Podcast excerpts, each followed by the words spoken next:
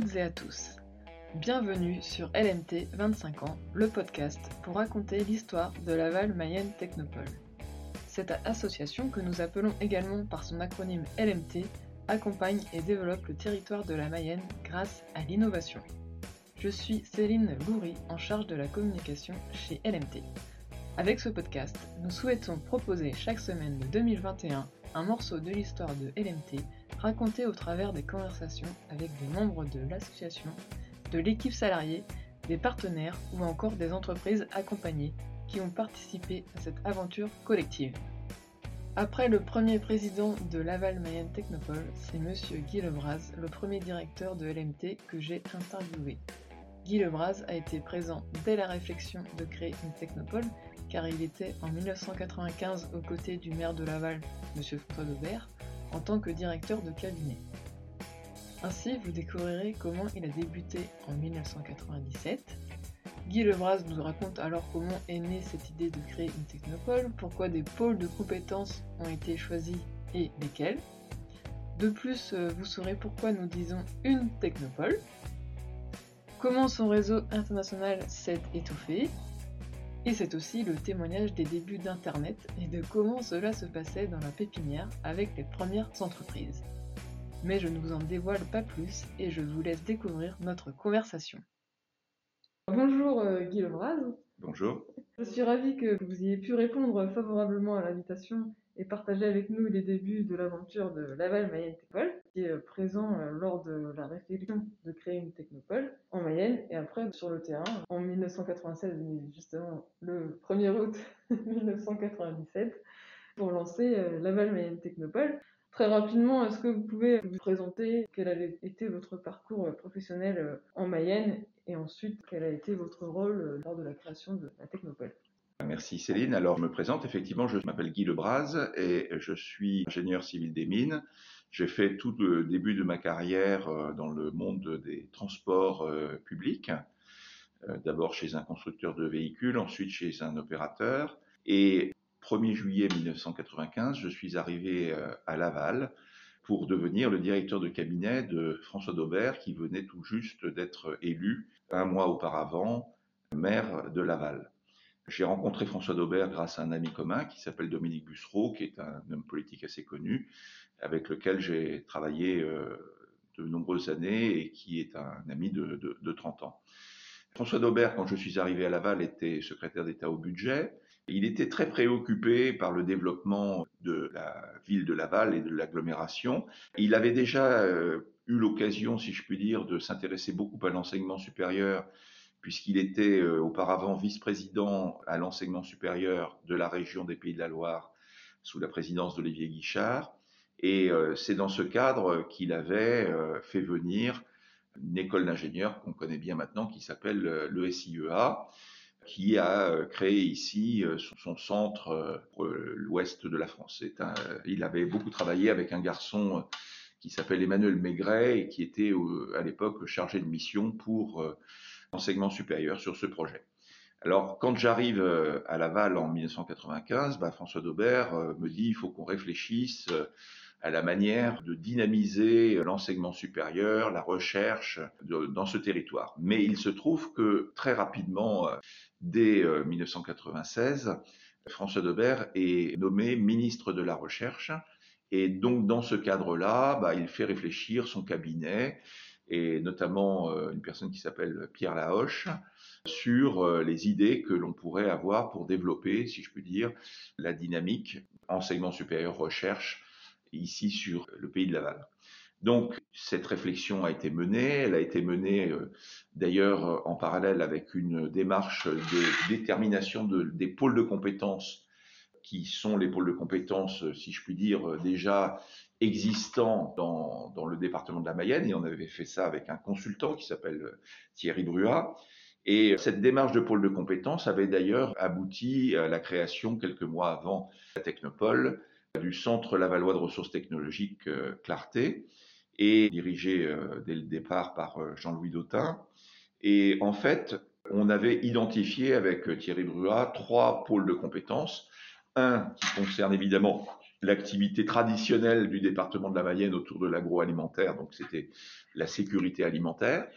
Un autre qui concerne le fait qu'il y a une grosse industrie euh, mécanique, automobile dans le, dans le département, enfin liée à l'automobile. Et donc là, on avait ciblé quelque chose d'assez étroit, mais euh, dans lequel on avait la possibilité. L'idée, c'était d'avoir des pôles assez spécifiques de manière à ne pas être, je dirais, sur les plates-bandes de très grandes agglomérations où là, on n'aurait pas pu euh, lutter à armes égales.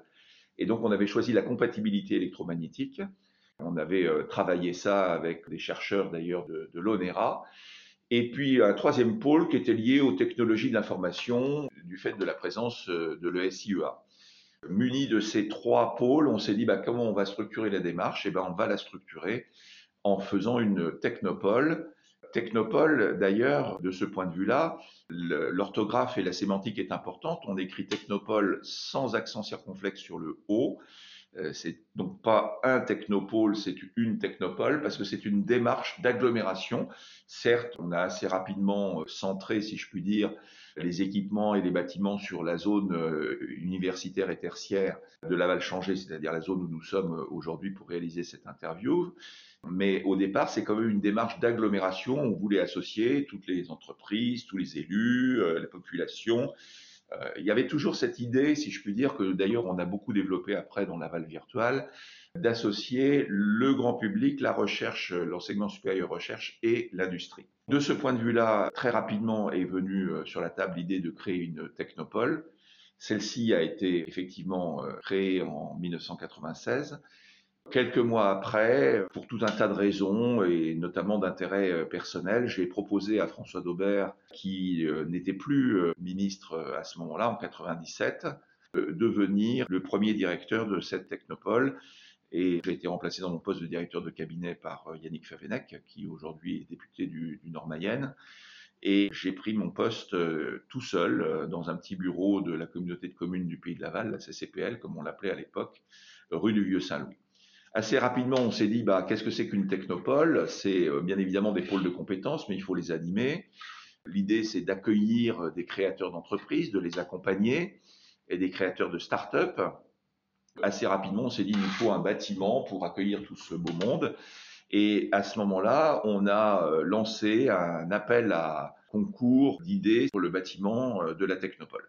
Alors ce bâtiment d'ailleurs à l'origine était un bâtiment assez innovant puisqu'il utilisait en fait une technologie qui s'appelle l'architectural bus qui a été créée par un, architecte qui s'appelle Jean-Louis Ball et qui euh, permettait d'avoir une grande flexibilité, si je puis dire. Euh, vous pouvez bouger les cloisons, vous pouvez faire varier les, équipements à l'intérieur de ce bâtiment. Et ce bâtiment a été pris assez rapidement et euh, je crois me souvenir que c'était un peu un poisson d'avril, mais j'en avais pris la possession le 1er avril 1998. Et assez rapidement, bah, j'ai embauché une, euh, assistante et nous sommes arrivés euh, tous les deux dans ce bâtiment, tout seuls, dans lequel il y avait finalement trois structures qui étaient finalement prévues à l'origine. Un laboratoire pour le développement de la biologie moléculaire qui était issu de l'ACEPT, hein, qui était un laboratoire de sécurité alimentaire qui a très longtemps été sur la zone ici euh, universitaire, sur la zone de la Technopole, et un centre local de l'Institut national de la propriété industrielle, qui finalement était le lieu sur lequel on avait toutes les ressources de l'INPI, euh, en tout cas pour euh, la région des Pays de la Loire.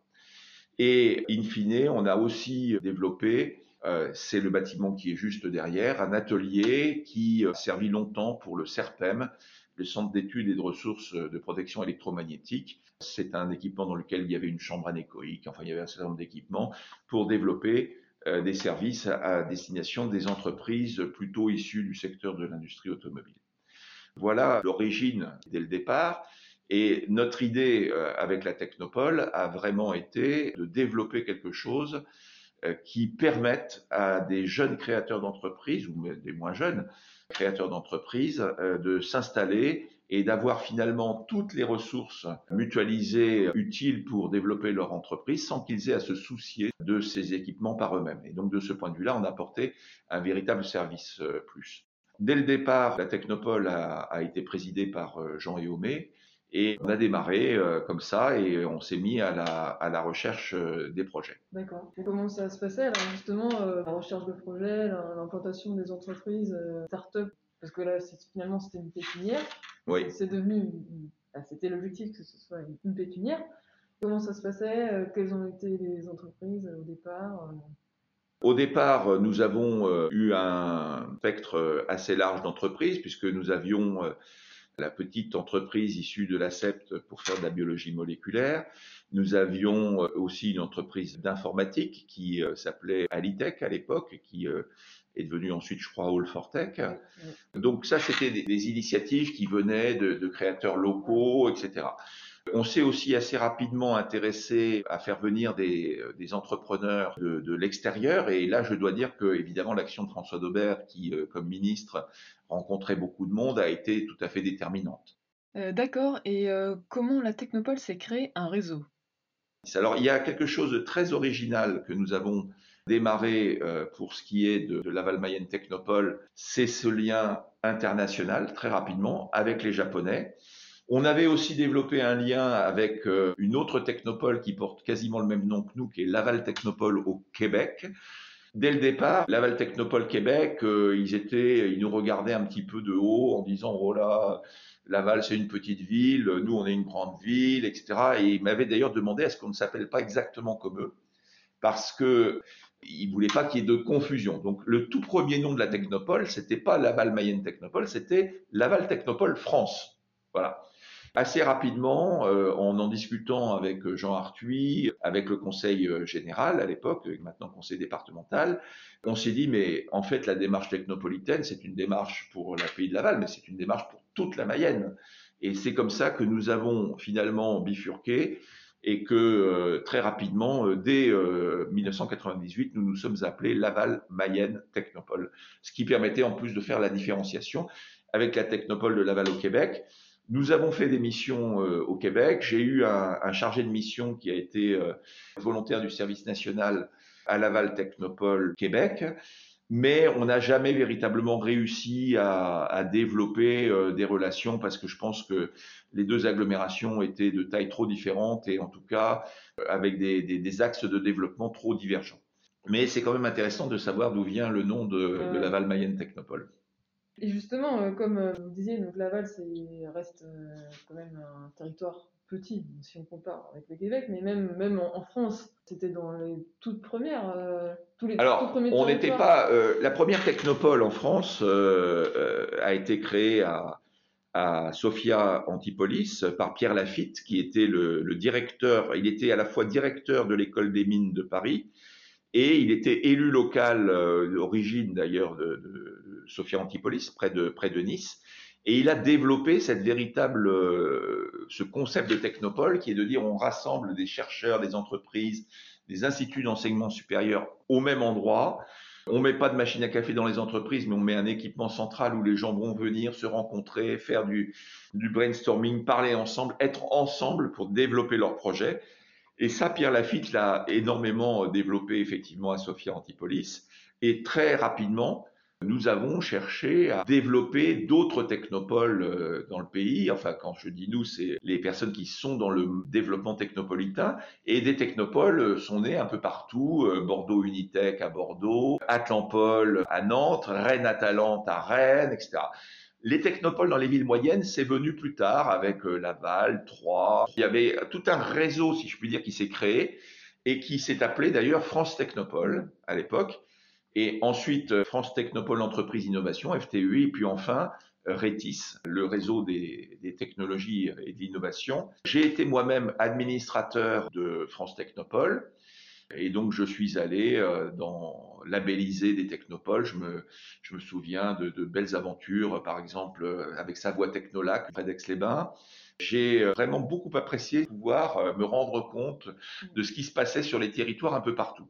Et France Technopole était elle-même membre d'un réseau international qui s'appelle l'IASP, l'International Association of Science Park, puisque au niveau international, l'appellation en quelque sorte labellisée de Technopole, c'est Science Park, donc les parcs scientifiques. Et là, je suis moi-même devenu pendant euh, deux ans administrateur de l'IASP, qui est une euh, structure qui euh, regroupe toutes les technopoles au niveau mondial et qui est basée à Malaga, en Espagne. Et Laval Technopole, dès le départ, est rentré dans ce réseau. On est rentré dans ce réseau dès le départ et c'était très important pour nous de faire, je dirais, de l'échange d'expériences, du benchmarking en quelque sorte, de voir un peu ce qui se faisait de mieux ailleurs et de pouvoir euh, nous-mêmes profiter, si je puis dire, de l'expérience des autres. Est-ce qu'il y avait une anecdote méconnue liée à la création de la Technopole? Moi, je peux raconter une petite anecdote euh, tout à fait méconnue. Euh, c'est qu'au tout début, on a cherché euh, évidemment à fournir un certain nombre de services aux entreprises qui s'installaient à la Technopole. Et notamment, nous avons voulu mettre en place une architecture réseau à l'intérieur du bâtiment reliée à Internet. Mais ce qui paraît simple et très facile à faire aujourd'hui en 2020 l'était beaucoup moins en 1998. De ce point de vue-là, les, les, systèmes de messagerie de type euh, Microsoft, Exchange et tout ça, ça parlait pas vraiment avec Internet hein, à l'époque. Hein. Donc euh, du coup, bah, il fallait développer euh, des petits outils, il fallait avoir des, il fallait bricoler. Et, je me rappelle qu'à l'époque, bah, c'était moi qui m'y mettais. je passais parfois des nuits entières à essayer de, de régler des problèmes de réseau dans la petite salle de réseau qui était ici au premier étage. Et je me rappelle avoir installé un, petit logiciel qui était un connecteur qui permettait de faire en sorte que Exchange Server euh, parle avec euh, Internet. Et ça fonctionnait pas. Donc, euh, bah, je recherche un peu quel est le créateur de ce logiciel et je prends mon téléphone et j'appelle le créateur de ce, la, la, boîte qui avait créé ce logiciel qui était basée à Miami en Floride. J'appelle aux États-Unis et euh, bon, dès que je commence à parler en anglais, euh, on voit tout de suite que je suis français. Donc, euh, on me dit, Are you French? Wait a minute. Et puis, tout d'un coup, il y a quelqu'un qui est au téléphone et qui me parle en français, comme vous et moi. Et c'était le créateur de la boîte et c'était un Français, en fait, installé à Miami. On a fait la mise au point, en fait, de son produit en direct. Ça finit par marcher et on a pu connecter toutes les entreprises qui étaient ici avec un système de messagerie qui permettait d'avoir les emails, euh, de manière centralisée et qu'ils puissent les récupérer sur leur PC ici. Bon, évidemment, tout ça est devenu très vite obsolète, ça a été euh, complètement transformé, mais il n'empêche que c'est une petite anecdote qui rappelle qu'au tout début, ici, on, changeait les ampoules, on réparait les portes, on faisait de l'informatique, euh, on faisait tout nous-mêmes. Hein. et de ce point de vue-là, ça a été quelque chose d'extrêmement formateur parce que ça nous a permis euh, vraiment de développer des compétences d'accompagnement, y compris dans les aspects les plus matériels des choses. Pour vous, euh, c'est quoi l'innovation? Pour moi, c'est un état d'esprit qui est bien résumé dans une phrase de Mark Twain que nous avions un peu comme devise à la Technopole et à Laval Virtual, enfin qui n'était pas une devise publique, hein, c'était pas mis sur la place publique, mais que, que j'ai toujours partagé avec mes collaborateurs et avec les entreprises qui étaient là. C'est une phrase de Mark Twain qui disait, ils ne savaient pas que c'était impossible, ils l'ont fait. En fait, quand on a créé la Technopole, tout, le monde nous a dit vous allez vous planter, qu'est-ce que vous allez faire une Technopole à Laval, en plus avec la réalité virtuelle, etc. Mais c'est du n'importe quoi. Je me rappelle que même Thierry Brua, au début, qui était notre consultant pour les pôles de compétences, il n'y croyait pas. Il dit euh, les pôles de compétences qui sont nés ex nihilo, ça n'existe pas on lui a démontré que c'était impossible et qu'on l'a quand même fait, que ça s'est développé à Laval. On a eu des startups qui sont venues de Paris, on a eu vraiment des belles réussites. Je pense à Tenaxia, à Bayesia, enfin qui se sont développés dans cet état d'esprit d'innovation. On est tous partis sur des idées que on avait une tâche immense, que c'était très compliqué, que c'était presque impossible, mais on s'est dit, on y va, on fonce, avance. Pour moi, c'est ça l'innovation, c'est un état d'esprit, de se dire on ne se laisse pas bloquer par les difficultés, on y va et on voit ce que ça donne. Et puis, je rajouterai quelque chose qui n'est pas très fréquent dans la manière de voir des Français, mais qui est très important, qui est symbolisé par cette phrase de Nelson Mandela, je n'échoue pas, j'apprends. En fait, l'idée, c'est de dire aux gens, ben, oui, vous, vous démarrez un projet, mais peut-être que ce projet ne va rien donner, mais vous allez apprendre de ce projet et ça va peut-être vous permettre de rebondir, de vous retrouver sur quelque chose qui correspondra plus à ce que vous savez faire au marché, etc. etc. Et donc, cet état d'esprit autour de l'innovation, avancer et de se dire que de toute façon, il n'y a pas d'échec, il y a que des apprentissages, et avancer même si on croit qu'au départ c'est impossible, pour moi c'est ça le véritable esprit d'innovation. Et c'est en tout cas l'état d'esprit que nous avons cherché à développer à Laval Mayenne Technopole. Merci Monsieur Guy Lebras pour ce retour sur les débuts de la mise en place de Laval Mayenne Technopole. En effet, en 1996, d'autres technopoles étaient déjà présentes en France, dans les grandes villes et les villes moyennes comme Laval, et il fallait pouvoir exister. C'est pour cette raison que les pôles de compétences ont été choisis en lien avec le tissu d'entreprises existant sur le territoire, mais également trouver une différenciation, et c'est la réalité virtuelle qui à l'époque était novatrice. De même, l'appellation Une Technopole est importante puisque c'est une démarche d'agglomération pour lier à la fois les entreprises, l'enseignement supérieur et la recherche. Car l'un des rôles importants de LNT, c'est bien la mise en relation pour innover et réussir. Au-delà de la mise en réseau en Mayenne, tout aussi en France à travers le réseau de technopoles et incubateurs RETIS, et aussi euh, à l'international au travers de partenariats. Et aujourd'hui, euh, le lien de, LNT euh, à l'international se fait davantage par son implication dans les projets européens, et cela nous aurons l'occasion de l'aborder dans d'autres épisodes. Et comme vous l'avez entendu, Guy Lebras a évoqué la réalité virtuelle et la valeur virtuelle. En effet, donc dans les premières années, c'est la Technopole qui s'en occupait, et donc nous retrouverons Guy Lebras pour un épisode dédié au début de la réalité virtuelle à Laval. Et ce ne sera pas la semaine prochaine, car lundi prochain, pour continuer la genèse de la création de Laval Mayenne Technopole, je recevrai monsieur François Daubert. Pour être sûr de ne manquer aucun épisode, vous pouvez inscrire votre email sur lmt2050.substack.com. En fait, c'est un lien à retrouver sur le site laval-technopole.fr. Vous recevrez ainsi un email tous les lundis à 17h. Ces podcasts sont disponibles sur vos plateformes de podcasts préférées ou bien sur la chaîne YouTube Innover et Réussir. Alors abonnez-vous pour ne rater aucun épisode. Enfin, si vous avez des questions à poser à nos invités, je m'en ferai un plaisir de les relayer. Pour le faire, c'est très simple, vous allez sur naval-technopole.fr où vous retrouverez la rubrique podcast 25 ans. Et puis, si vous avez envie d'échanger, de faire vos retours, allez-y, Allez, à très bientôt sur les ondes de l'innovation mayonnaise.